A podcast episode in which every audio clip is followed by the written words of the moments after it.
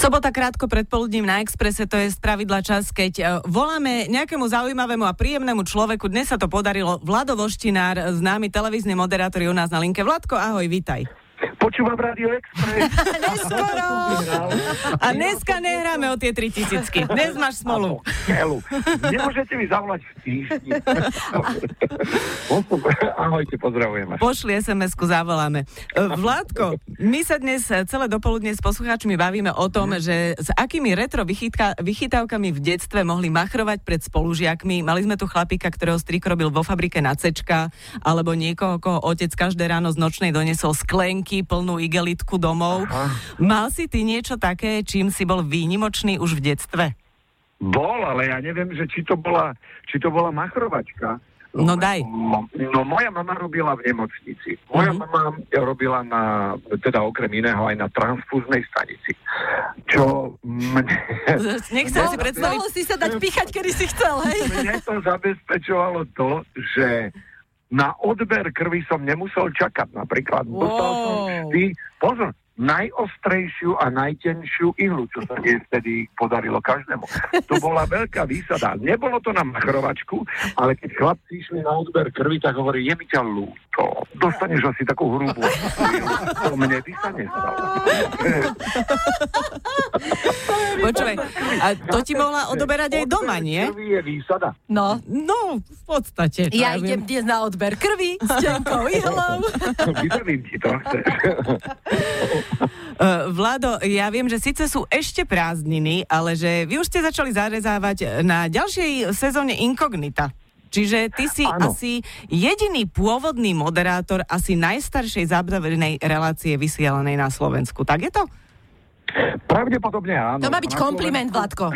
Áno. Áno, na Slovensku to, čo ja si pamätám, nikto iný nemoderoval, ale keď hovoríš o tej najstaršej, tak ja som bol pred letom, boli sme si vyzdvihnúť syna v Amerike, ktorý tam končil dvojročné štúdium a prišli sme do jeho rodiny, oni už vedeli, že, lebo sa vypytovali syna samozrejme, čo vedeli, robí, že si slávny?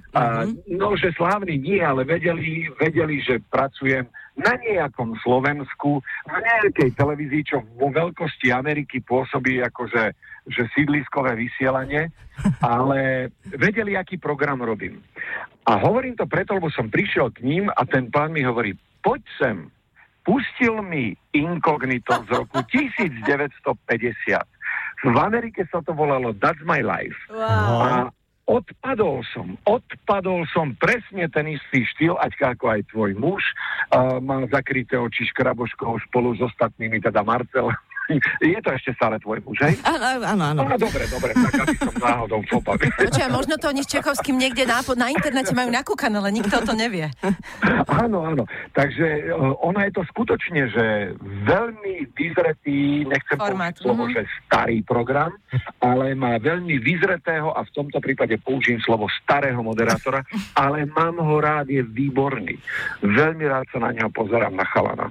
Myslíš toho, čo mu v rádiu hovorili párek Trnavy? Presne tak.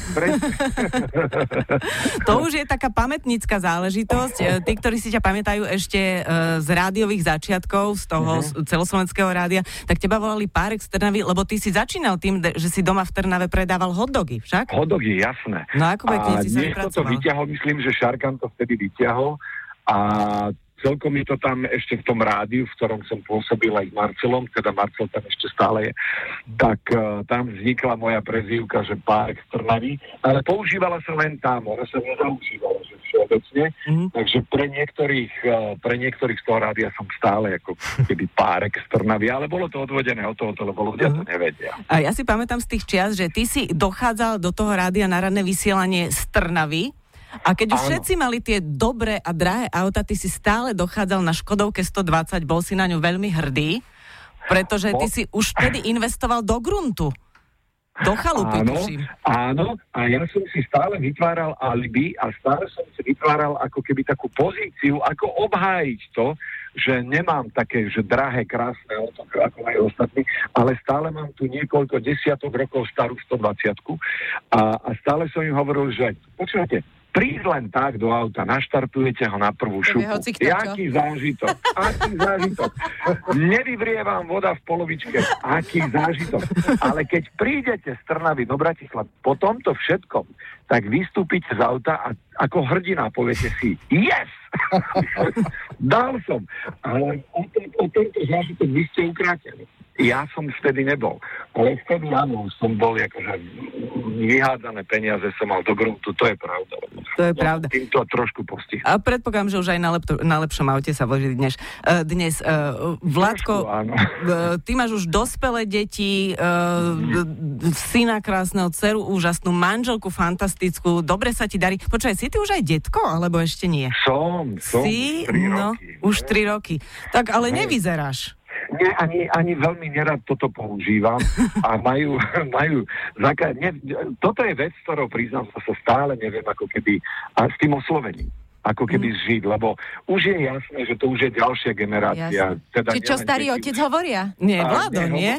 Ja som im zakázal používať slovo dedo, detko v akejkoľvek podobe, takže teraz majú povinné používať iba Vlado, ale už sme tak dohodnutí, že teda keď veľmi budú chcieť ma oslovať nejak tak ako keby starorodičovsky, tak starý otec určite nie, to je vylúčené. Prosto slovo starý nechcem v svojej súvislosti počúvať, i keď mi to aj tak každý bude hovoriť, aj tak vyzerám, ale povedal som im, že keď ma budú prezývať Dede, je to OK.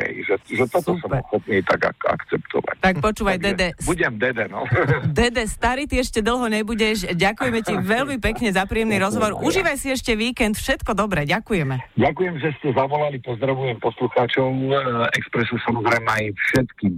Želám ešte krásne zvyšok leta. A detská, ak počúvajú, verím, že počúvajú aj úspešný školský. Ďakujem pekne. Strašiť, lebo majú čo. Dnes bol s nami na Expresse známy moderátor Vlado Voštinár.